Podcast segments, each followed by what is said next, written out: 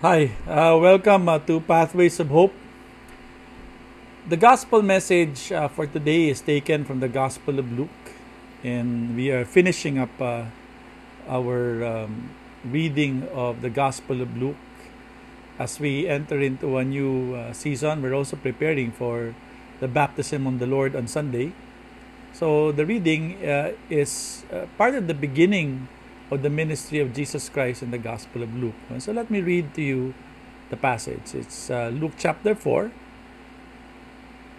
14 and following, up to verse 21.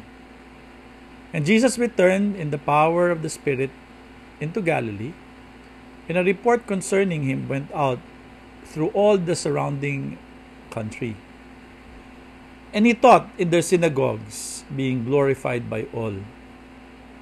And he came to Nazareth, where he had been brought up, and he went to the synagogue, as his custom was, on the Sabbath day.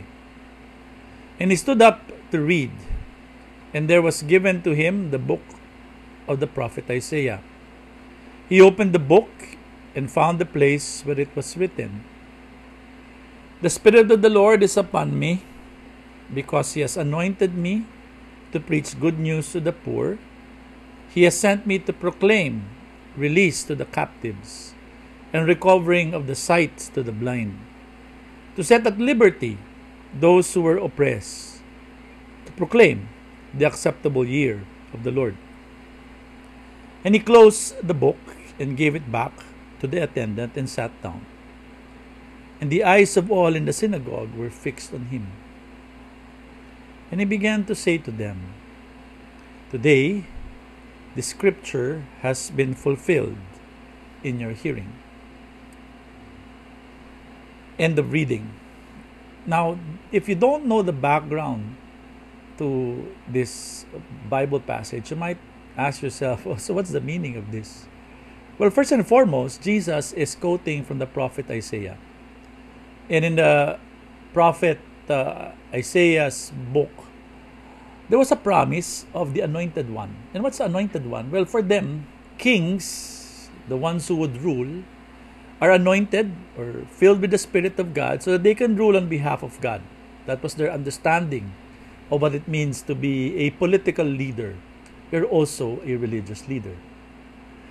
And it was a prophecy given at the time when Israel was not doing well. And so they were expecting the Anointed One, or the Christos. Christos is just another word for the Anointed One. The one who would rule for God's people, or on behalf of God, to bring about the restoration of the greatness of Israel. And the description was, if that happens, there will be no more poor people among God's people. Those who are captives, meaning under a foreign rule, will be released. They will be free. So this was something that the Jews were waiting for.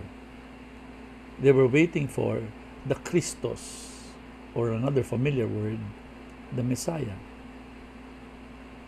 And here, Jesus reads that scripture passage from the prophet Isaiah and just tells them, the scripture has been fulfilled in your eyes. So he was claiming to be the Messiah, the Anointed One, the King. But then, of course, the doubters, the people who live where he was born, said, "But is this not Joseph, the carpenter's son? How can he be the Anointed One? How can he be the great King that we are waiting for, the Messiah?" Now, what lesson can be learned from this passage today? Well, we Christians know that this prophecy has really been fulfilled. Jesus Christ is Christ, the Anointed One. He is really the King who has come. And many of us who follow Christ have made a decision to put Him at the very center of our lives. And if He is at the very center of our life, we need to also join Him in His work of eradicating poverty, of setting captives free. He's asking us to join Him. One of the things that I think we Christians today would have to confront is this: the call to generosity, the call to respond to the movement of the Spirit. And what is that? To not close our eyes to the needs of the world around us, the needs of the people around us, especially the poor. It is a troubling and challenging experience for Christians today to hear this message. We don't like being bothered and being in our safe places. But the Gospel of Luke is a gospel that proclaims this truth consistently.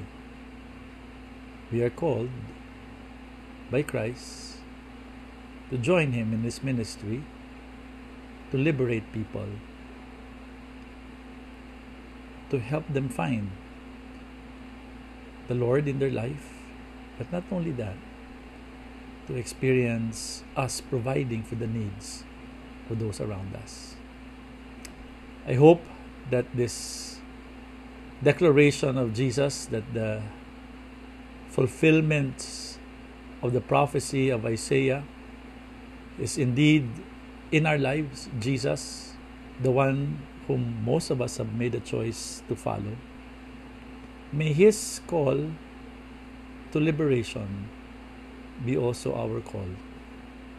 Go out, do something, help those who are in need, help your neighbor, help your friend, anybody who is in need.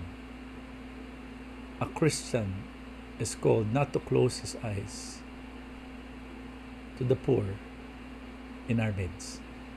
God bless you.